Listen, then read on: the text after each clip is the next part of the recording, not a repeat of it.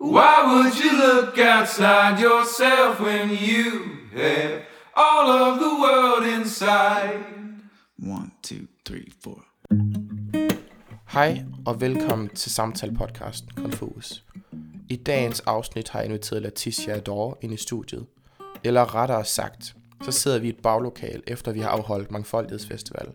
Hvilket også er årsagen til, at øh, der er lidt rumklang, der er lidt ekko, så lyden er lidt anderledes, end den plejer at være. Men det er ikke noget, jeg synes, der gør en forskel for selve oplevelsen.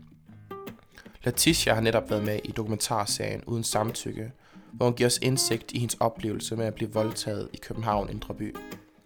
Heri får vi både indsigt i hendes opkald til øh, larmcentralen, hendes oplevelse, når hun kommer ind på Rigshospitalet, og selve traumerne efter, man har været igennem sådan en forfærdelig oplevelse.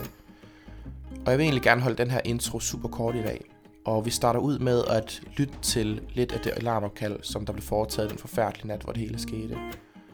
Så med de ord, synes jeg, vi skal starte det her afsnit. Politiet til Larmstart, København. Hallo, Københavns politi. Hallo? Hallo? Hej. Hej. Du ringer til politiet. Hallo? Prøv at trække vejret lidt. Hvad er, hvad er sket? Voldtægt. Hvad siger du? Voldtægt. Er du blevet voldtaget? Hvor er du henne? På Sørstedsparken. På Sørstedsparken? Nevermind. Hvad siger du? Nevermind. Prøv at høre, du må lige øh, øh, tale lidt tydeligere. Hej til Leticia. Hej hej. Og velkommen til det lidt alternative studie i dag. Ja. Ja. I dag der sidder vi efter, vi har lavet noget mangfoldighedsfestival. Så vi sidder lige efter, og Leticia sidder i make-up'en og alt muligt. Mm. Ja, det hvilket folk også nok også kan se, når de kommer på Instagram. Yeah. Og kan se, du, hvor lækker du ser ud herinde. Men vil du ikke starte ud med ligesom at bare lige fortælle lidt om dig selv og introducere dig selv? Og... Jamen øh, lige nu så hedder jeg Leticia Adore, mm-hmm. øh, og er drag queen øh, i den professionelle ende. Øh, har lavet drag i syv komma fem år ja. øh, på det her tidspunkt her. Når jeg ikke ser sådan her ud, og jeg er bare dagligdags menneske, så hedder jeg Præben og femogtyve mm-hmm. år gammel og er non-binær på de dem pronomerne. Ja. Øhm, så ja, det er... Er det en ny ting, at du kunne identificere dig som? Det er faktisk meget nyt. Ja. Øh, det er et, øh, under en måneds tid siden, at jeg fandt altså, mig selv meget som... nyt, ja. Det er meget nyt. Ja. Øh, det fandt mig selv som non-binær. Øh, jeg har egentlig aldrig følt, at jeg passede ind i de der kasser som mm. dreng, pige, mand, kvinde.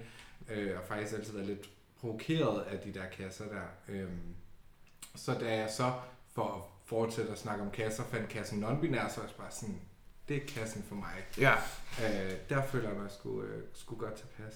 Det kan jeg godt forstå. Det giver også mere mening for mange mennesker. Har jeg erfaret gennem tiden, tager jeg sagt med, at jeg har mødt flere queer mennesker, at der er mere sådan en ting, åh, men jeg ved ikke rigtig, hvor jeg placerer mig, så non-binær er et godt sted, eller mm. androgyn, eller hvad man nu vælger, mm. og man synes, man sådan identificerer sig mest med. Ja. Du har jo for meget fornyeligt, for det er jo en uge siden, da ja. Dagsordningen udkom. I... Det var i uh, søndags den niogtyvende Den... maj. Ja. Der udkom dokumentarserien Uden Samtykke, hvor en række øh, homoseksuelle mænd fortæller, specielt unge øh, homoseksuelle mænd, fortæller om, hvordan at de er blevet introduceret til miljøet på en meget, meget hård vis. Vil du ikke fortælle mig om præmissen for det program, hvad det handler om? Jo, altså Uden Samtykke på P tre, det handler om, øh, om MeToo-bevægelsen i L G B T-miljøet. Mm-hmm. Øh, den... MeToo-bevægelse, som vi kender til i dag, har været meget forsinket inden for vores miljø. Mm-hmm. Øh, kommet meget sent. Øh, snakken er startet meget sent i forhold til, øh, hvad kan man sige, det heteronormative miljø.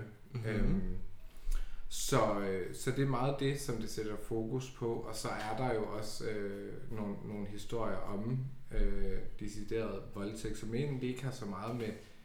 Jo, voldtægt har også noget at gøre med MeToo-bevægelsen, men det, det har ikke så meget at gøre med den MeToo-bevægelse, som vi kender i forhold til grænseoverskridende adfærd, mm-hmm. øhm, men mere decideret voldtægt, hvor man, altså der er en, øh, som står frem med en øh, drug rape-historie, øh, yeah. hvor jeg var, jeg var målløs, da jeg hørte den. Øhm, og så er der så min historie, hvor jeg mm-hmm. fortæller om, at jeg er blevet voldtaget i drag, og hvordan at... Øh, at den efterfølgende proces var med politiet og med mm. retten og sådan nogle ting. Øh, ja. så, så der kommer noget fokus på de her ting her, øh, så vi kan, kan snakke om dem og yes. lappe de huller, der er. Helt sikkert. Og jeg synes, det er fantastisk, at der er folk, der tør, fordi det er jo super øh, tabubelagt emne, sådan noget voldtægt. Og specielt, når det er mænd, hvis jeg skal sige det. Og homoer, fordi man har den der følelse af, at man skal ikke blive taget seriøst, og det er sådan lidt underligt, og kan man blive voldtaget, når man er mand, fordi øh, vi er seksuelle mennesker, så hey, lige hvorfor præcis, er det lige ting? Præcis, altså det er, altså voldtægt i sig selv er kæmpe, kæmpe stort tabu. Ekstremt. Øhm, og, og der kan man sige, at den, den måde, som debatten raser i på sociale medier, bare mm-hmm. voldtægt af, af det kvindelige køn, mm-hmm. jamen, så er der jo på baggrund af det ingen, der har lyst til at sige højt, at jeg er blevet voldtaget. Nej. Fordi man bliver jo havlet ned af såkaldte tastaturjæger, der skriver mm-hmm. alt muligt pis og lort, og om de bedte nok selv om det, og hvordan gik de klædt, og alt sådan nogle ting, og hvor man også bare sådan, en påklædning har jo ikke en skid at gøre med, om man blev voldtaget eller ej. Okay. Øhm, altså, der, jeg har jo lyst til at sige, at der er folk på nudistranden, der godt kan finde ud af at holde fingrene for sig selv. Så hvorfor ja. kan folk ikke finde ud af at holde fingrene for sig selv, hvis man har en crop top på og et par kort shorts? Ja, bare altså, kan man ud have det sjovt. Præcis. Øhm, og så kan man så tage skridtet videre og sige, voldtægt på, på det mandlige køn, det er jo endnu mere tabu. Fordi mm-hmm. hvem har lyst til at sige som mand, at man er blevet voldtaget? Altså, samfundet har jo sat det mandlige køn på den her pedestal som det stærke køn, øh, som det ja. her køn, som har musklerne og som ikke græder, og altså virkelig det der heteronormative, cis-kønnede samfund, mm. hvor at, at sådan, jamen, du skal være en mandemand, og du behøver ikke vise følelser, eller du skal ikke vise følelser. Øhm, og så kan man så tage den videre til den kategori, som jeg så falder i, mm-hmm. det er voldtægt på en drag queen. Så endnu mere Så endnu, mere, endnu mere tabu, ja. fordi nu er jeg lige pludselig på det tidspunkt identificerede jeg mig som mand, øh, som så mm. ifølge, øh, som, som Ekstrabladet skrev, var i kvindetøj, hvor jeg ser ikke det, jeg har på i drag som kvindetøj. Det, det er kostymer. Mm-hmm. Altså, det, det kan godt være, at man siger, at det er en kjole, eller øh, mm-hmm. en B H, eller whatever, men for mig mm-hmm. er det stadigvæk kostymer, det er ikke kvindetøj. For mig er det egentlig bare et stykke stof, som ser mm-hmm. fucking nice ud. Øhm, og for mig til at se mega nice ud. Ja, øhm, enig. Meget enig. Altså, øhm, så der kan man også bare sige, jamen, i forhold til det heteronormative samfund, som man kender det, de ser det jo som kvindetøj. Mm-hmm. Så det der med, at jeg på det tidspunkt var en mand i gåsøjne kvindetøj, mm. er jo kæmpe, kæmpe tabu, fordi hvornår fuck har man hørt om det? Hvornår fuck har man hørt om en person, der, der, der går sådan og øh, bliver voldtaget? Altså, det er jo aldrig blevet hørt om før, og jeg tror også, det er derfor, at Ekstrabladet måske på det tidspunkt valgte at skrive om det, øh, hvilket gjorde så sindssygt ondt på mig. Det altså, de skrev om det, det skete? De skrev om det, da, da det skete, uden jeg vidste det, øh, og udkom med en artikel, hvor overskriften lød, mand i dametøj voldtaget. Hold op. Var der nu- nuancer i artiklen, eller var det bare... Nå, det var det egentlig var... bare hændelsen, der blev beskrevet. Ja, øh, og, og kom, jeg var jo så dum at gå ind og læse kommentarsporet, og ja, det er også svært at lade være med sådan noget. Det er det, det er det. Altså, nu, nu er jeg heldigvis så stærk en person, at jeg godt mm. kan, kan tilsidesætte de der ting ja. der, og de der dumme kommentarer egentlig bare sidder og griner af det. Ja. Øhm. Men det, det, det rammer lidt, kan man ikke mærke det lidt sådan lidt? Nå, okay. Jo, det, det rammer, og jeg bliver sur og irriteret på den mm. måde, folk det tænker på. Ja. Øhm, fordi der var jo en, der, en, en kommentar, som, som stadigvæk kører i mit hoved, det mm. er, at Nå, den, det, det, han, hun øh, fik nok det, de selv bedte om, dumme, yeah. dumme dreng. Og også bare sådan, jeg har ikke bedt om en fucking skid. Nej. Altså, det er... Jeg var på vej hjem fra byen, og ville bare gerne hjem i seng og sove, yeah. og stå op dagen efter og have en hyggelig dag. Øhm, men det fik jeg ikke lov til. Mm-hmm. Altså... Ja, og det er det, der er forfærdeligt. Og jeg kan huske, at i dokumentarserien, der nævner du, at øh, det hele kommer fra retten, at dommeren blev ved med at, sådan, at spørge ind som konsekvent til. Det var forsvaren, der, forsvaren. Øh, der spurgte ind til, øh, hvad for noget undertøj jeg havde ja. på. Hvor, hvor jeg også er sådan, jeg, jeg var tokket, det vil sige, jeg gemte snablen væk, mm. når jeg drag. Øh, og så havde jeg boxershorts på, så havde jeg min strømpebukser på, og så havde jeg mit kostyme på. Ja. Og så kom der bare sådan, om, så det er ikke noget frækt og udfordrende undertøj. Og sådan, hvad er det, man sagde, det var, det var, det var boxershorts. Ja. Altså helt mm-hmm. almindelige boxershorts. Mm-hmm. Og sådan, nå, så jeg gik ikke frækt og udfordrende og udklædt. Og sådan, nej, det gør jeg ikke, og hvad fuck har det også med sagen at gøre?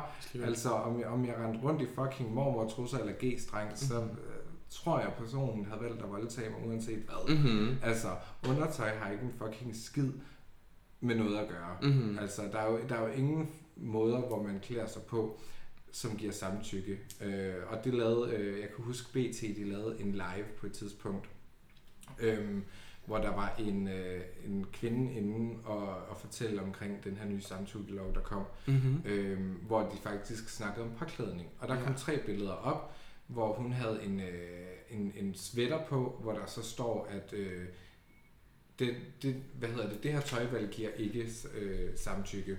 Okay. Så stod der, øh, hvor hun stod i en crop top og viste noget mave og sådan noget, hvor der står, at denne påklædning giver ikke samtykke. Så står hun til sidst i, på det tredje billede i B H og undertøj, hvor, hvor der igen står, det det giver ikke samtykke. Mm-hmm. Altså, hvor det også for at, at sætte fokus på, at tøj har ikke en skid med voldtægt at gøre. Mm-hmm. Altså, når, når først en, en voldtægtsperson vælger at, kan man sige, sit offer, jamen, så uanset hvordan deres tøj er, så har de jo tænkt sig at gøre det alligevel. Ja, altså det er jo sjældent noget, der er styret af det menneske, det går ud over. Det mm. handler mere om, at jeg har en lyst lige nu. Mm. Og måske er det også en lyst, der er drevet af, at jeg godt kan lide at have kontrol over et andet menneske. Hvor hundrede procent de ikke nødvendigvis selv har lyst til at være i en situation. hundrede procent Ja. Og din, din historie er, udover selvfølgelig, at du er drag queen, og du var klædt i drag og sådan noget, så er du også, jeg mener, at du er den eneste historie, hvor du ikke haft, havde en relation til personen på nogen måde. Du havde ikke haft kontakt med mennesker. Det var bare en random mand på gaden, der sagde dag. Lige præcis, lige præcis. Altså jeg forlod jo Cozy mm-hmm. øh, der om morgenen og skulle hjem, og så sidder der den her person ude foran og siger hej, og jeg var bare pænt hej tilbage, ja, og det, altså, så kom der måske et enkelt kompliment, og jeg bare sådan, tak, jeg skal bare hjem. Mm-hmm. Øhm, og, og det var egentlig det kontakt, jeg havde med personen, inden mm-hmm. det skete. Øhm, de andre, de har jo haft, øh, haft mere kontakt med deres... Øh, mm-hmm. gerningspersoner, øh, altså for eksempel også den der drug rape, jamen der havde ja. personen jo sat og, og snakket med de her mennesker her i løbet af aftenen og, og sådan nogle ting, øhm, så, så der har jo været, hvad kan man sige, en connection til, ja. til gerningsmændene. Man nødt følte sig tryg ved mennesker ja, på en eller anden måde, præcis, skabt et eller andet, præcis. På dig, hvor altså, det var en pluslinje i en gyde, var det opgang? Opgang, en opgang, ja. Prøv at høre, du må lige øh, øh, tale lidt tydeligere. H C. Ørstersparken, siger du? Kryds. Der er over for Nevermind. Kryds over for Nevermind, okay. S P fire. Er det der, det skete?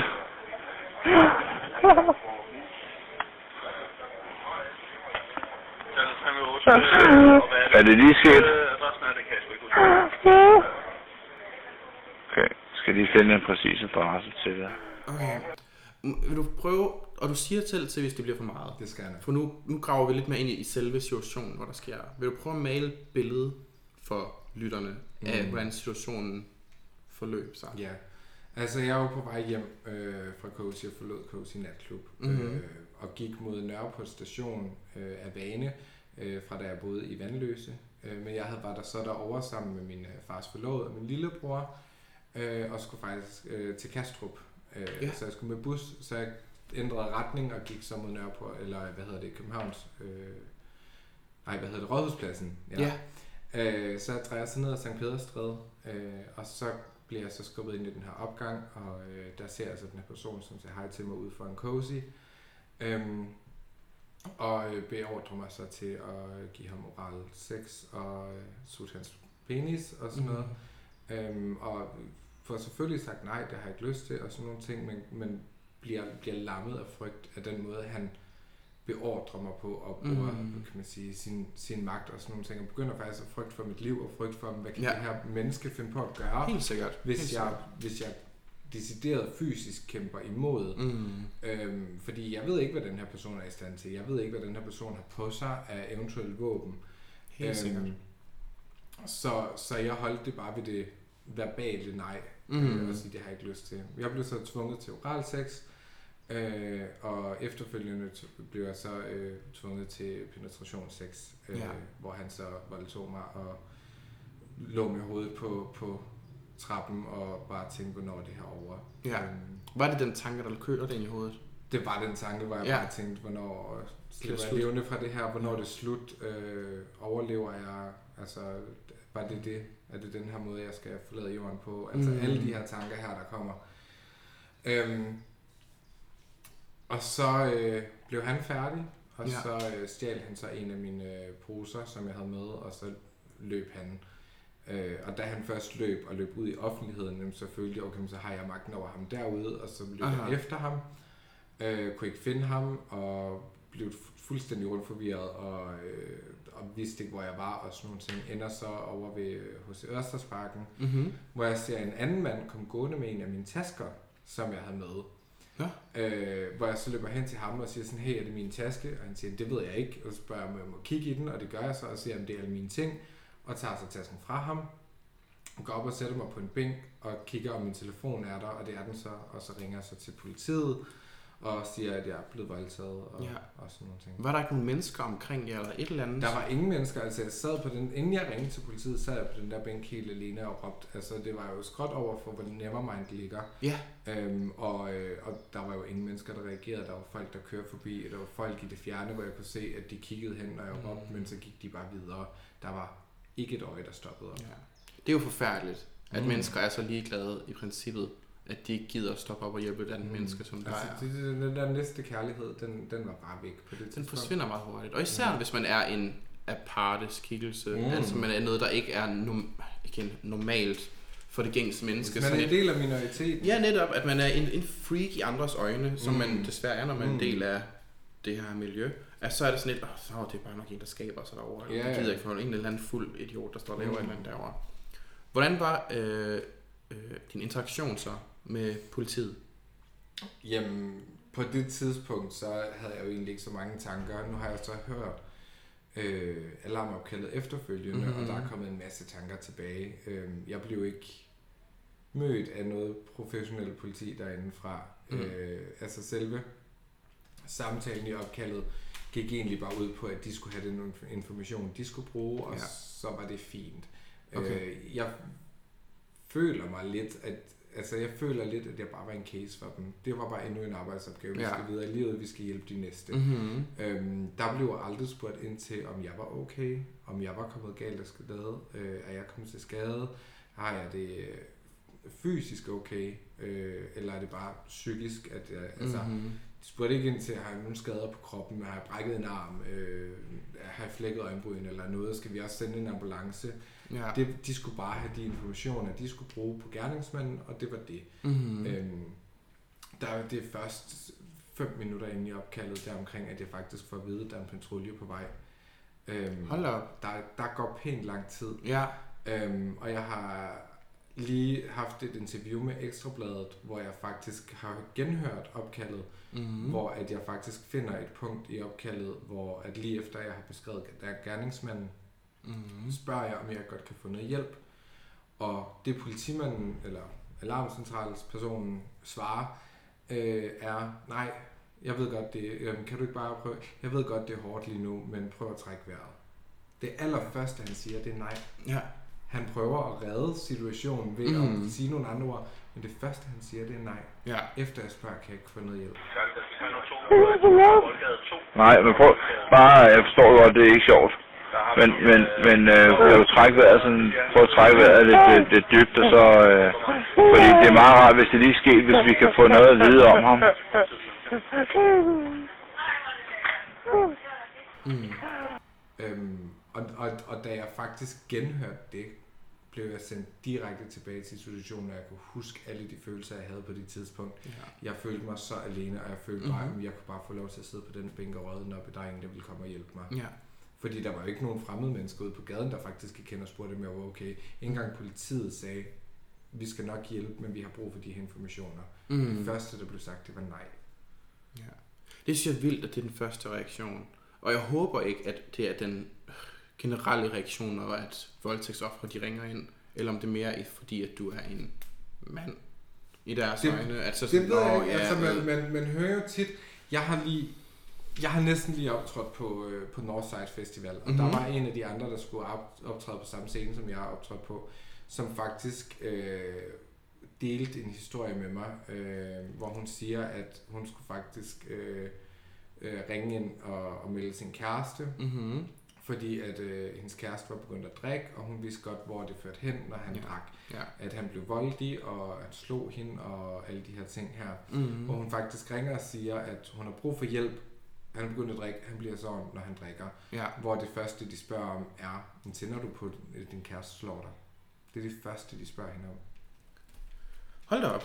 Det er da meget chokerende. At altså, det giver bare ikke ret meget, igen, men det, altså, det giver bare ikke ret meget mening, at ens første reaktion, der er sådan lidt, er det lidt din egen skyld? Ja, ja. Er det måske, det er godt, du godt kan lide det? Tænder, tænder du på din ja. kæreste slår dig? Ja. Mm, okay. Som de fleste jo gør.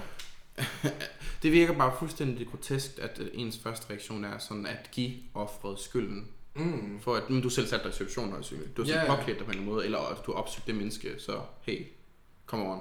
Ja, yeah, altså, og, og det uanset om man har opsøgt mennesket eller ej, mm-hmm. alle de har en grænse. Yeah. Altså, øhm, er man i et voldeligt forhold, vi, vi har hørt fra, fra de ofre, der har været i den slags forhold, hvor fucking svært det er at komme ud af, yeah. fordi de har den psykiske magt over offeret. Mm-hmm. Øhm, og, og så er det sindssygt svært at komme ud af, og, og, og mange de har ikke lyst, altså jo, de har lysten til at komme ud af det, men de har svært ved at finde vejen ud, fordi de frygter for følgerne til ja, det. Helt sikkert. Øhm, så derfor er det jo sindssygt svært for dem at, at komme ud af, og specielt hvis der er sådan en psykisk hånd, der bliver holdt over dem, at hvis de reagerer på en eller anden ja. underlig måde, eller bare tilnærmelsvis træder en centimeter udenfor, mm-hmm. så får de slag, eller bliver du stille i et rum, eller et eller andet. Altså, ja. vi har jo hørt historierne. Ja, yeah, ja, helt sikkert. Så at spørge om, jamen, tænder du på din kæreste lår dig, det er... Jamen, jeg, jeg, altså, jeg ved overhovedet ikke, hvordan jeg skal reagere på det. Jeg blev målløs, da jeg fik det at vide, og mm-hmm. det, det foregår, så jeg fik det at vide. Ja, altså, altså ja, det gør jo bare, at det er endnu sværere, når man endelig har fået sig kæmpet nok energi til, så faktisk bare ringe om hjælp og spørge om hjælp, og man får at vide, at det er sådan, du er nok lidt din egen skyld. Så bliver man sådan, men måske er det min egen skyld, så, så bliver man lullet endnu mere ind i det, sådan, men så fortjener jeg det nok også bare at blive lige præcis, i det. Lige præcis. Og hvad er det her forfærdelige sted, hvor jeg blev altså, udlagt? Altså sådan følte jeg det jo også efterfølgende mm-hmm. med den måde, jeg blev spurgt om min påklædning og de her ting her, og om jeg selv havde lagt op til noget. Og, mm-hmm. jamen altså også forsvaren, hun spurgte jo også i rappen, jamen Cozy, hvad for en slags natklub er det? Hvor jeg siger, jamen det er en natklub ligesom alle andre, dets publikum er bare L G B T-miljøet. Ja. Øhm, Der, der kommer, hvor vi kan feste og føle os trygge, uden nogen øh, homofober eller øh, heteronormative mennesker, som synes, det er forkert og, og det her. Mm-hmm. Og, men så bliver han lidt mere spørget ind til det, sådan, om, så det er ikke sådan et sted, folk de går hen for at opsøge sex eller stoffer eller sådan noget. En natklub, ligesom alle andre, den henvend, henvender sig bare til L G B T-miljøet. Ja. Og sådan, nå okay, så, så du tog ikke derhen for at opsøge sex. Og sådan, nej, jeg var drag. Jeg skal ikke sexy drag. Mm-hmm. Altså, det er, det er en en karakter og noget, det er ikke... Nej, jeg var derhenne for at have en fed aften og have en fest og, og, og drikke lidt alkohol og møde nogle mennesker og egentlig reklamere for mig selv, kan man sige, i forhold til at få nogle bookinger og, og få mm-hmm. nogle fremtidige jobs. Øhm, så... Men han, han fik kørt det til, at det var sådan et sted, hvor at, øh, folk de tog hen for at opsøge sex og stoffer. Mm-hmm. Okay. Du, der, når man også lytter til dokumentaren, så lytter du tilbage på alarmopkaldet. Og vil du øh, prøve, skal vi prøve at grave ned i, hvad de er faktisk, når man sidder og lytter til det, hvad de egentlig mm. faktisk siger? Der er på et tidspunkt, efter politiet er kommet hen til mig, mm. øh, hvor at politiet melder tilbage til alarmcentralen, øh, hvor man hører dem sige, øh, og nu quoter jeg direkte, hvad der er blevet sagt. Ja. Øh, de siger, at han har fået tur af en nærearm. Jamen, det virker sådan. Han svarer heller ikke noget. Han har lige fået tur af en nærearm. Hallo? Hallo? Mm. Øhm, og det kommer jo på baggrund af, at øh, gerningspersonen var afrikansk udseende. Mm-hmm. Øh, jeg, jeg fik sagt i opkaldet, at han var sort, fordi det var kort og kontant, og jeg var i yeah. chok, og det var det eneste, jeg kunne sige. Så fair. Øhm, så, så på baggrund af den anmeldelse fra mig, fordi så de lavede en super øh, homofobisk, øh, øh, sexistisk og racistisk joke mm-hmm. øh, til deres interne kommunikation, Ja. Øhm, og, og for det første bare, han har fået tur. Mm-hmm. Jeg er ikke selv bedt om Nej. At blive voldtaget. Mm-hmm. Jeg har ikke fået en tur af noget. Det er ikke fordi, at jeg har taget i Djurs Sommerland og taget en tur i Piraten. Mm-hmm. Det her det er en decideret voldtægt, et overgreb på mig, krænkelse af mit privatliv. Det er ikke en tur. Nej. Altså, og så videre til, at de siger nærarm. Ja.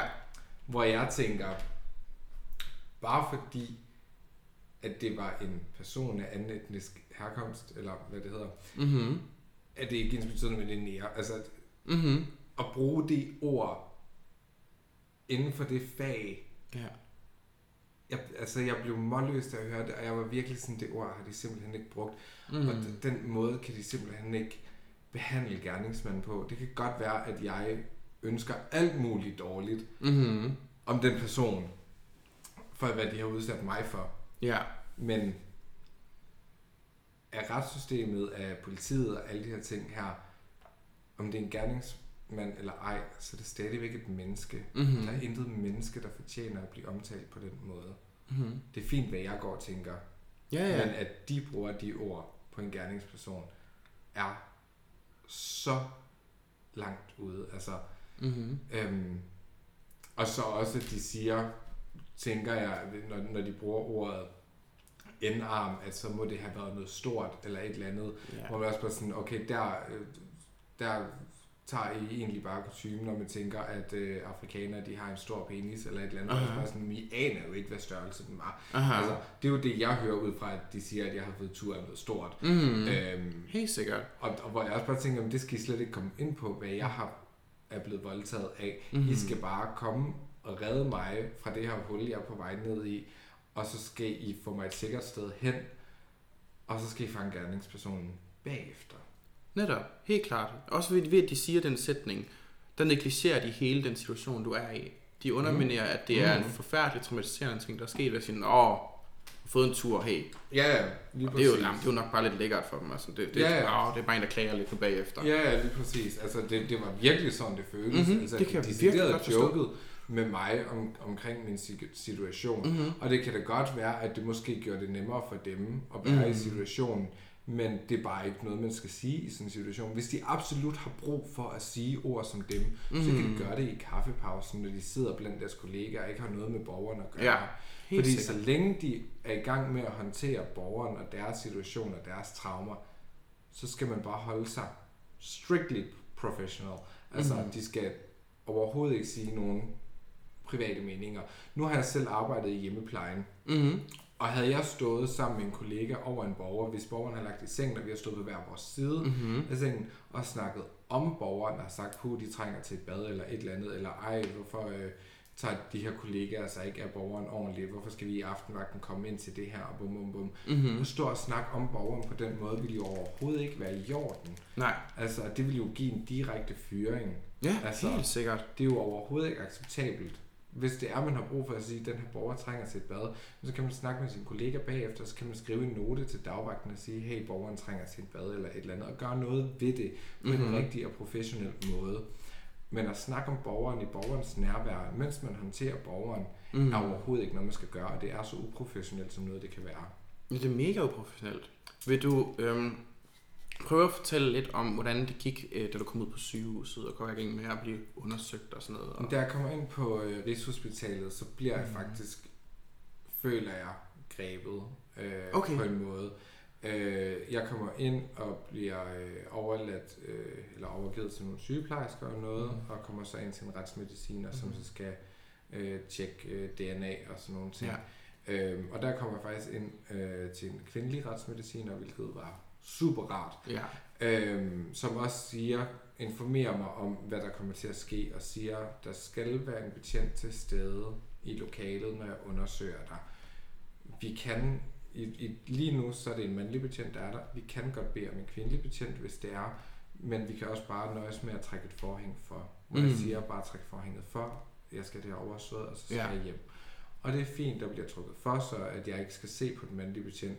Mm-hmm. Jeg skal så op på den her gynekologstol og sprede benene og sådan nogle ting, øh, og så bliver jeg så undersøgt øh, mm. analt, og der bliver fundet D N A og sådan nogle ting. Og man kan så sige, uheldigvis, men heldigvis brugte idioten ikke kondom. Ja. Uheldigvis, men heldigvis kom idioten. Ja. Øhm, så der var masser af D N A at hente der. Ja, så det var øh, nemt at finde personen måske også. Det var sindssygt ja. nemt, fordi at personen var også tidligere straffet, så de havde alt D N A. Ja. Der var et match lynhurtigt. Okay. Hvordan havde du det, at du fandt ud af, at personen var blevet fundet? Øhm, da personen var blevet fundet, så var jeg faktisk lettet, fordi mm-hmm. så skulle jeg ikke længere tænke over at rende ind i den person i det københavnske byliv. Øhm, men, men det kom så også bare frem, da personen var blevet fundet, og det var fundet frem til, hvem det var, øh, at personen var tidligere straffet mm-hmm. for øh, vold på embedsmænd, tyveri og øksevold. Sådan. Og da jeg fandt ud af det, så var jeg, jeg var hele følelsesregistret igennem. Jeg var mm. så pissed og så sur over, at en person, som har så mange tidligere straffe, så voldsomme tidligere straffe, mm. faktisk går på fri fod, øh, og som ikke sidder inde mm. et lukket sted, eller i det her tilfælde, ikke fordi jeg siger, at vi skal af, øh, hvad hedder det, udvise alle, Øh, som, som ikke kan finde ud af at opføre sig i Danmark, fordi det var fuldstændig umuligt. Mm-hmm. Men den her person er kommet ind i Danmark mm-hmm. sent i sit liv, øh, og kan ikke finde ud af at opføre sig ordentligt, men så skal de selvfølgelig heller ikke være her. Selvfølgelig skal vi, skal vi være et rummeligt land, der har plads mm-hmm. til alle. Men i den her situation, når de har ydet flere personer en psykisk lidelse, som har været et offer, så skal der bare ske et eller andet. Øhm, og, og der tænker jeg, okay, min dom endte jo med, at han fik en udvisning. Okay. Hvor jeg tænker, kunne den udvisning ikke være kommet ved dommen før? Ja. Det, det skulle lige kræve et offer mere, før jeg faktisk tog den beslutning. Mm-hmm. Øhm, og, og man kan jo sige, jamen, okay, men havde det været en etnisk dansker, der havde gjort det, hvad ville du så mm-hmm. have tænkt? Jamen, så skulle de bare være lukket inde på et eller andet psykiatrisk sted resten af livet, og ikke kunne få lov til at komme ud. Fordi mm-hmm. når man har den trang eller den lyst til at gøre et andet menneske ondt, så skal man ikke gå blandt andre mennesker. Ja, det vil give dig meget ret i. Altså, det vil give dig meget ret i. Må se, vi har en patrulje på vej ned til dig nu. Og, men kan, kan, du, kan du beskrive ham, der, der gjorde det?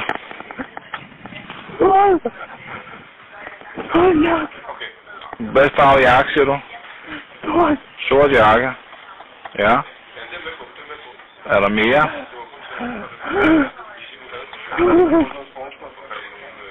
Har du mere på ham? Kan, kan du se politiet nu? Kan du se dem? Okay, tager du kontakt til dem så? Efter øh, tiden efter øh, voldtægten, havde du det så svært med sådan at begå dig ude i bybilledet og sådan noget? Jeg har det stadigvæk svært ved at begå mig i okay. billedet. Det er som du, du, du føler, at der er noget, du føler efter dig og sådan noget? Jeg går altid øh, og er meget opmærksom på andre menneskers mm-hmm. væremåde og deres mønster. Øhm, og, øh, men jeg ved ikke, om man kan sige, om det reddede mig, men forleden øh, var jeg i København. Mm-hmm. Jeg var nok inden for det sidste halvår. Øh, kommer jeg gående fra øh, Rydbændegården ned ad Istegade mod Ingenhav Plads. Jeg skal ned til min mors kammerat og sove, for det, der plejer jeg altid at sove. Han har altid en seng til mig, når jeg er i København. Mm-hmm. Øhm, og kommer gående ned ad Istegade, får øjenkontakt med den her mand, som går imod mig. Og jeg tænker, det er underligt, den måde han kigger på mig på. Ja. Jeg går videre, kigger kort over skuldrene, og ser, at han vender om og begynder at følge efter mig. Ja. Og jeg tænker, okay, det her det er fandme underligt. Tager så mine nøgler og sætter mellem fingrene. En situation, jeg faktisk aldrig har prøvet at være i før. Mm-hmm. Øhm, og drejer så ned ad den gade, jeg skal ned af, og ser, at han også drejer med. Og jeg tænker, mm. fuck, jeg skal ikke hen og stå og fumle med nøgler ved en dør, og ikke kan komme ind, og så at han kommer helt tæt på mig. Øhm, så jeg tænker, at han fortsætter ned der, så fortsætter vi hen ad gaden, og stopper ikke ved den engang, jeg skal ind af. Så er der heldigvis en masse snørklede øh, gader og veje, som jeg kan rende ned af, så kan jeg begynde at løbe, hvis det er det, der er brug for det. Heldigvis så ser jeg så to kvinder, der står ude for en opgang og snakker og siger, kan I hjælpe mig? Den her person følger efter mig, jeg skal i sikkerhed. Og de hiver mig med ind i deres opgang. Og der finder vi så ud af, at jeg bliver med ind der, står øh, manden uden for opgangen og venter på at komme ud. Og han står faktisk ude og venter. Øh, og den ene af kvinderne råber ud af vinduet op fra, øh, fra trappen og råber ud, at han skal skride og gå sin vej og sådan nogle ting. Og hvad fanden han har gang i og sådan nogle ting. Og han går så til sidst, og de følger mig så over til den opgang, jeg skal ind af, som ligger skråt over for deres. Mm. Så de sørger for, at jeg faktisk kommer i sikkerhed og kommer okay. sikkert ind. Øhm, men, men det havde jeg ikke, altså det er ikke noget, jeg ville have tænkt over før i livet. Nej. Øhm, noget jeg også har det ubehageligt med, og, og, og den hader jeg, at jeg har, fordi jeg synes, der skal være plads til alle mennesker. Men når jeg ser en person, øhm, som ikke er etnisk dansker, mm-hmm. komme gående om aftenen, så er der noget i min krop, der får mig til at gå om på den anden side af vejen. Ja. Fordi jeg føler mig ikke tryg, hvis jeg ikke kan se, at de bare det mindste minder om mig og det miljø, som jeg føler mig tryg ved, mm-hmm. men, men at det er, hvad kan man sige, falder inden for kategorien troublemakers. Ja, øhm, helt sikkert. Og, og specielt hvis de er meget mørke i huden, mm-hmm. så føler jeg mig sindssygt utryg, hvis det er en mørk, mandlig person, der kommer gående. Mm-hmm. Så går jeg om på den anden side af gaden, fordi jeg føler mig ikke tryg. Og jeg hader, jeg hader, at jeg gør det. Mm-hmm. Og jeg får det dårligt hver gang. Men, men for at jeg føler mig sikker, og for at jeg føler, at jeg er i sikkerhed, mm. så er det bare noget, min krop per automatik gør. At, altså, jeg tænker over det hver gang, og hader det mm. hver gang. Ja. Altså, der, altså, der, der er jo heller ikke en skam i, at man har den følelse, når man i takt med dig ligesom, har haft en ekstrem traumatiserende oplevelse, mm. så ligger det jo det bare et blod i en. Mm. At man har en, en, en udenbar reaktion, sådan at yeah. jeg skal væk herfra, jeg er nødt til at forlade det afsted. Lige præcis. Men jeg hader den af dig. Det kan jeg godt, fordi, jeg, at jeg, det. jeg synes, der skal være plads til alle. Mm-hmm. Altså, jeg kommer selv fra et minoritet, minoritetsmiljø, hvor at vi ønsker, at der er plads til os. Ja, helt sikkert. Og, og hvis vi af alle mennesker ikke kan give plads til andre, mm-hmm. hvem, skal, hvem, hvem, hvem kan så? Altså, øhm, så, så jeg hader, at jeg gør det. Øhm, ja. Men det er nok en lang proces. Det er det, og ja. jeg håber bare snart den er over. Ja. Altså nu har det varet i, i seks år, nu kan det snart slut. Ja. Altså. Kan du stadig sådan mærke det i dag, at der sådan, at det præger dig virkelig? For uden selvfølgelig det der med, at det kan jeg, det ja. kan jeg. Altså, jeg gør det stadigvæk den dag i dag. Altså, mm-hmm. Det er så heldigvis sjældent, at jeg er på gåben, fordi jeg har bil og bor i Jylland. Yeah. Øhm, så det er meget nemt. Men, men når jeg er i København, så... Øh, hvis der ikke er masser af mennesker i nærheden, så, og vi er de to eneste mennesker, der går på gaden, så går jeg på den anden side. Ja. Det er den eneste måde, jeg kan føle mig tryg på. Helt sikkert, helt sikkert. Jeg vil egentlig også gerne spørge dig om, at i takt med det jo er et meget tabubelagt emne, og super sensitivt, meget privat, og der sker private ting. Hvorfor valgte du at være med i den her dokumentarserie? Jeg valgte det, fordi at øh, da Ekstrabladet øh, skrev øh, de her artikler om mig dengang, mm-hmm. uden jeg vidste det, øh, fik jeg en masse beskeder af min indbakke, hvor folk spurgte, om det var mig, øh, fordi der var nogen, der godt kunne genkende mig i artiklen, selvom jeg ikke blev beskrevet. Øh, men der var også mange, der spurgte, hvem det var gået ud over. Og til sidst så kunne jeg bare ikke holde til at skrive, at det er mig. Mm-hmm. Øh, så jeg valgte at dele det øh, i et opslag og skrive... Der er mange, der har spurgt. Nu siger jeg det til alle. Det her det er mig. Jeg kan ikke håndtere flere beskeder. Øhm, men nu ved I det. Mm-hmm. Øh, og efterfølgende, sådan lidt senere, noget tid efter, så har folk sagt, okay, for det sagt, du stod frem og fortalte mig deres historier og sådan nogle ting. Øh, så på et tidspunkt, så lavede jeg en artikel i samarbejde med B T, mm-hmm. øh, hvor jeg faktisk fortalte min historie der. Øhm, hvor at jeg fik sindssygt mange skønne beskeder fra folk, hvor jeg bare kunne mærke, okay, der er brug for at snakke om det her. Mm-hmm. Jeg har brug for at, at bryde tabuet. Øhm, så det begyndte jeg at gøre, også igennem øh, optræden som drag og sådan nogle ting. Jeg har lavet et par performances, som handler om omkring min voldtægt, og, og, og for at få gang i snakken om det, fordi at hvis vi ikke snakker om det, så vil det fortsat blive tabu, øh, tabuiseret.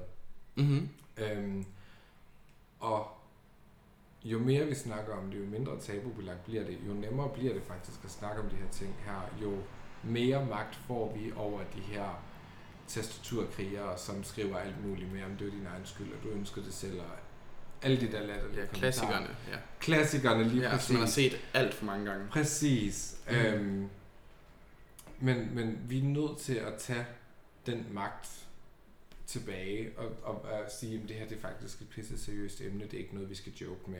Der sidder mm. faktisk et menneske på den anden side, som måske ikke er lige så stærk som, som så mange andre. Øhm, og der kunne jeg godt mærke i forhold til, at folk har delt deres historier, som, historier med mig, at mm. okay, jeg er faktisk en af de få stærke personer, der er. Jeg skal ud og kæmpe for, at vi kan have et, et samfund, som faktisk passer på hinanden, som ikke nedgør hinanden. Helt sikkert. Jeg synes, det, jeg synes, det er meget prisværdigt, at hvis man har øh, de mentale ressourcer til at dele øh, private ting, at man gør det. Fordi det er jeg også meget stor fan af, tak mm. som jeg har en podcast, hvor man fortæller om de sådan lidt svære ting i livet, at der, hvis man kan, så skal man gøre det. Fordi det mm. måske er der en, en ensom sjæl, der har oplevet noget forfærdeligt, der lige pludselig kan relatere til det og se sådan, okay, der er en udvej. Man er stadig ikke et menneske bagefter. Præcis, på trods af at selvfølgelig det præger en, så kan man stadig være et funktionelt menneske bagefter. Mm. Altså jeg sad jo og snakkede med nogen her for, for noget tid siden, hvor de faktisk var sådan, okay, det er ret voldsomt, at folk de skriver deres historie til dig, og, mm-hmm. og smider deres traumer over på, på dig, hvor, hvor jeg sådan, det må de gerne. Ja. Fordi hvis jeg er den ene person, de faktisk kan, føler, de kan snakke med, så skal de være hjertens velkommen. Det kan mm. godt være, at jeg ikke altid lige får svaret på beskeder med det samme, men, men jeg læser dem, og bare det, At, at skrive sin historie og skrive mm-hmm. det, man har været udsat for til et andet menneske, er så helende på så mange punkter. Ja. Fordi det kan godt være, at de her mennesker ikke har fået traumehjælp eller psykologhjælp eller sådan nogle ting. Bare det, at de kan sige ordene, at det er sket for dem, har en helende effekt på en selv. Øhm, og, og, så jeg har ikke noget imod folk, de skriver til mig. Og de smider, jeg føler ikke, de smider deres traumer over på mig.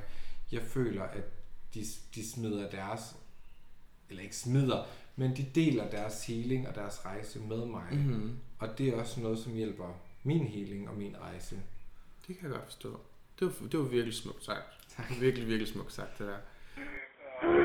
Hvad?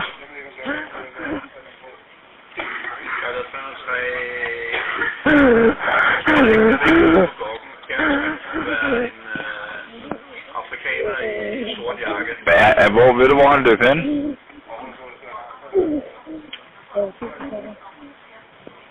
Har de kontakt med ham? Har tre nul to kontakt? Jeg ved ikke, vi har ikke sagt noget. Hallo? Hallo? Charlie, det er tre nul to, har du kontakt med forrettet?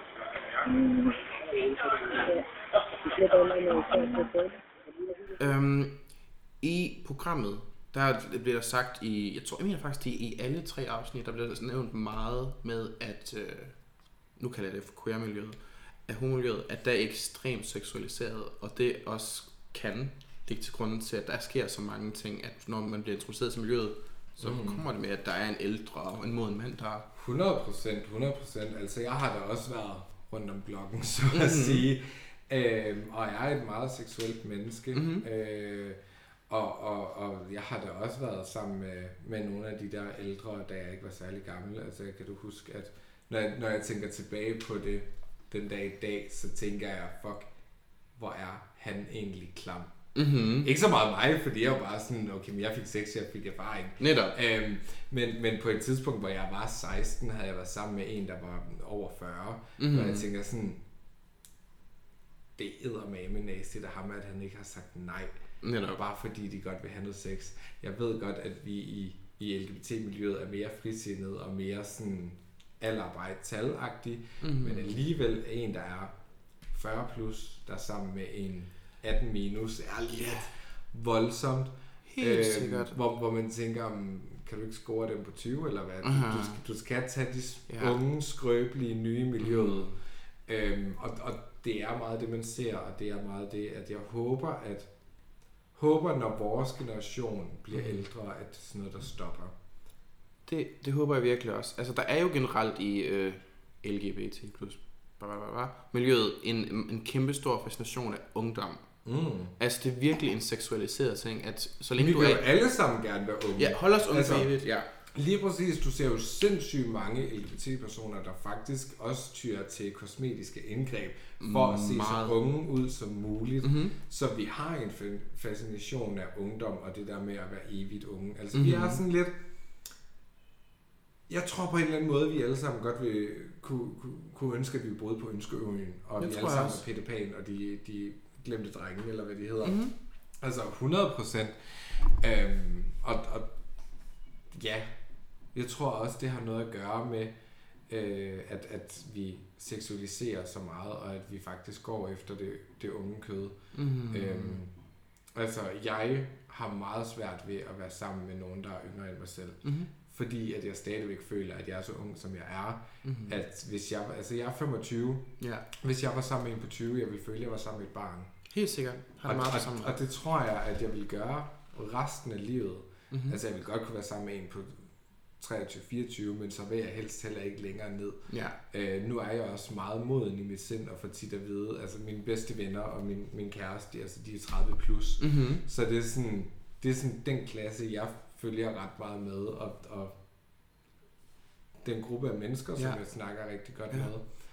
Øhm, så, så derfor føler jeg måske ekstra meget, at måske er jeg indvendig en, en, en gammel, sur person. Mm-hmm. Øh, hvis, øh, hvis, hvis børns bold kommer ind på min græsplæne, går jeg ud og stikker en kniv i den agtige. Sådan ja. føler jeg mig nogle gange. øh, jeg er virkelig bare sådan, det er fra min græsplæne! øhm, Men, men jeg er meget gammel af sind nogle ja. gange, og så føler jeg også bare, okay, hvis, hvis jeg føler, at jeg er tredive plus, og så skal være sammen med en tyve-årig, det er, ej, det er, det er på grænsen til, til pædofili, ej. føler jeg. Helt sikkert. Så jeg håber, jeg håber, at der er flere af, hvad kan man sige, min generation, som måske har det lidt på samme måde, og faktisk tænker en lille bitte smule mere over dem, der er yngre end os selv, hvor i livet de er. Mm-hmm. Helt sikkert. Hvorfor tror du, at... Øh At det er så et ekstremt seksualiseret miljø? Jeg tror det er, fordi vi giver os selv lov til at være så frie. Mm-hmm. Øhm, jeg tror også, at der er en del øh, protest i det. Okay. Øh, I forhold til, at vi har levet et liv, hvor vi har skulle gemme os så meget. Mm. Øh, igennem vores barndom, hvis vi ikke har fået lov til at være den, vi gerne vil være. Øh, vi har ikke fået lov til at føle os som os selv. Øh, så har vi brug for at act out på en mm-hmm. måde, øhm, og når vi er lev- opvokset med et heteronormativt miljø i forhold til, om det er mand og en kvinde, og sådan er det, og det er sådan, de har sex, og vi får det her at vide i seksuel undervisning, altså det er jo minimalt, hvor meget man får at vide omkring øh, mænd, der har sex med mænd, eller kvinder, der har sex med kvinder, øh, eller kønsidentiteter, og de her ting her, det er jo minimalt, hvor meget, altså det er, det er ikke engang en procent af seksuel undervisning, det fylder. Alt andet, det er bare på at huske øh, at have sikker sex, eller så får I kønssygdomme, øh, eller bliver gravide, øh, og så øh, husk øh, og, og, og, og, på, at det er sådan her, at øh, sex kan være, og øh, man skal være våd, og øh, mm-hmm. sådan her foregår puberteten, og de her ting, altså hvor man også bare sådan, jamen hvor er alt det andet? Mm-hmm. Hvor er alt det, vi faktisk har brug for at høre om? Helt sikkert. Øhm, meget enig med dig. Og, og, og nu er jeg så i gang med at uddanne mig som seksolog og seksuel coach, så jeg håber, jeg kan være med mm, til at ændre idé. Det syn på seksuel undervisning. På mit arbejde, jeg arbejder på fem eller efter skole, der yeah. har en kollega og jeg noget, der hedder en sexbrevkasse, yeah. hvor alle eleverne de kan stille anonyme spørgsmål, og så, yeah. så har vi sat os ned et par gange i løbet af året, faktisk svaret på de her spørgsmål som voksne mm. mennesker, og svaret på, hvad de godt vil høre. Øhm, Men fordi at vi har oplevet i det her heteronormative øh, samfund og heteronormativ seksuel undervisning, mm. jamen, så kender vi ikke til det andet. Det kender vi først til, efter vi har mødt miljøet at kende, og så skal vi ud og lege, så skal vi ud og prøve mm-hmm. øh, grænser af, vi skal ud og finde, finde ud af, hvad er der derude, hvad, hvad kan vi, og så er det måske, at det bliver lige lidt for meget til tider, øh, og, og, og unge mennesker måske bliver lidt for lette ofre, hvis man kan sige det sådan. Yeah. Fordi at hvis vi ikke har fået at vide, at jamen, miljøet er sådan og sådan og sådan, og hvis du er usikker, jamen, så er du måske et nemt offer for den her gamle mand, som vil bruge sin magt på dig. Mm. Øh, lidt ligesom, øh, når, når man øh, hører om øh, for eksempel Sofie Lindes MeToo-tale, yeah. hvor hun fortæller om den her store kanon, som øh, sagde, at hun skulle øh, sutte hendes pik, for ellers så ville hun smadre hendes karriere. Øh, inden i tv-branchen. Mm-hmm. Øhm, altså, sådan kan man jo også godt lidt sammenligne L G B T-miljøet med de her ældre mænd, øh, som kommer yeah. og siger, at du skal have sex med mig, eller så skal jeg nok smadre din fremtid inde i miljøet. Mm-hmm. Øhm, og, og, og det er jo det, der ikke er blevet påtalt før, som så bliver påtalt nu. Ja. Jeg synes, det er utroligt smukt, at du bruger et traume til at lære den næste generation om sex. Mm. Og gør det mindre tabulagt at snakke om sex. Og at sex ikke bare er mekanisk ting med en kondom over en banan. Nej. Og kønssygdomme, og du dør. Sex er ikke kun til for, at vi skal reproducere os mm. selv. Sex er ikke kun til for, at vi skal bringe nye mennesker ind i verden, som kan tage, tage sig af os, når vi bliver gamle. Mm-hmm. Sex er en, en fantastisk ting mellem to eller flere partnere, mm-hmm. øhm, og, og som skal være dejligt og skønt. Vi er jo ikke det eneste væsen på jorden, som faktisk har sex for nydelsens skyld. Øh, blandt andet delfiner ja. er, er blevet bevist, at de også faktisk bare har sex for, for hyggens skyld. Ja. Øhm, og, og det skal være en naturlig ting at snakke om, det skal være en naturlig ting at gøre. Mm-hmm. Øh, det skal være naturligt at sige, at man går på, på swingerklub, eller man, man har nogle forskellige kinks. Det skal ikke være noget, man skammer sig over. Øhm, det skal være naturligt at, at sige, at man for eksempel har en OnlyFans, hvis det er det, man har lyst til, og det er den måde, man tjener penge på. Fordi altså, man kan egentlig også godt sige, at sex er faktisk også verdens ældste erhverv.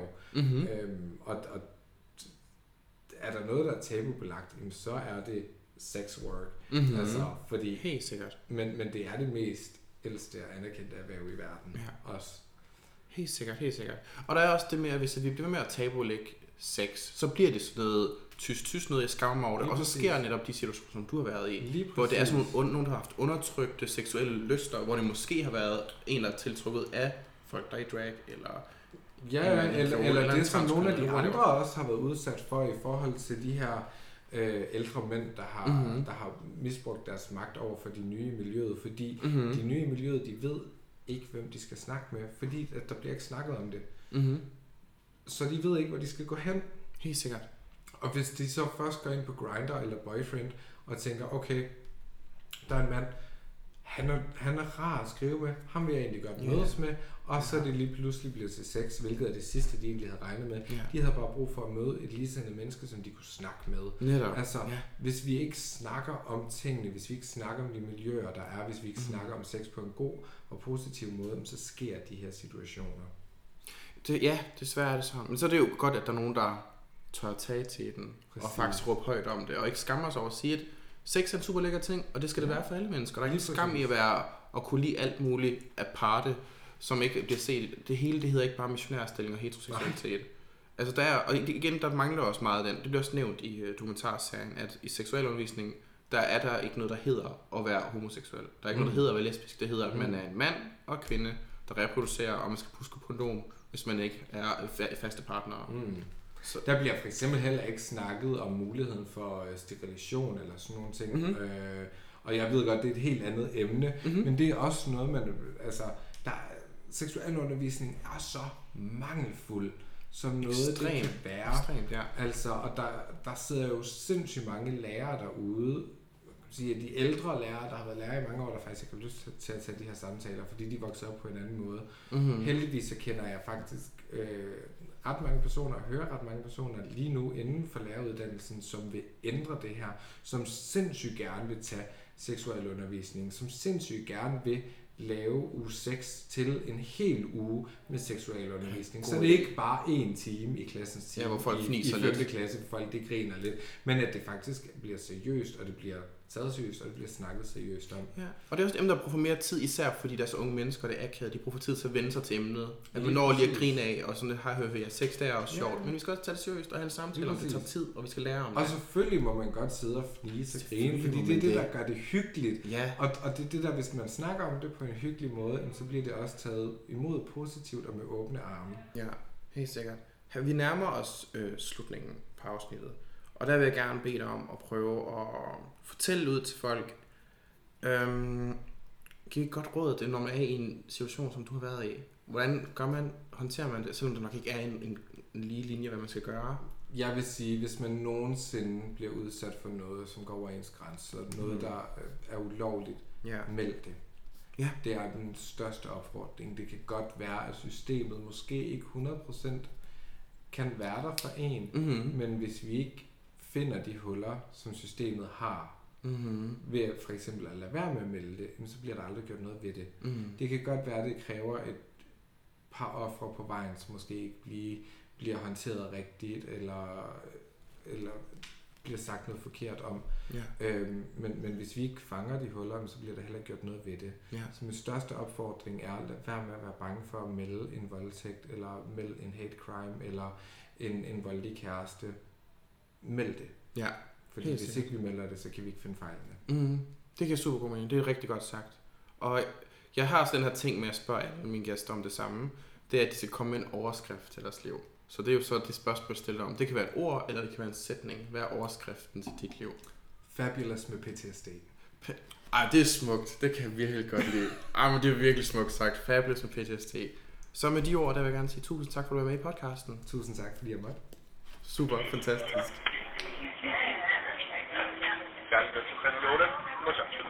Skal vi ikke være sikre på, at de har kontakt med ham derude? For han svarer slet ikke telefonen. Charlie Delta tre nul to, Charlie Delta tre nul to, forstår.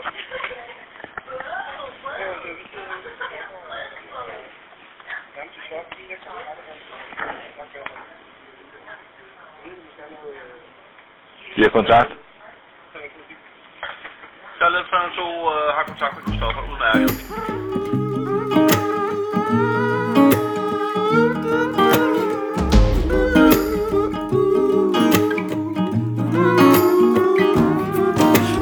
Why would you look outside yourself when you have all of the world inside? Why would you look outside yourself when you have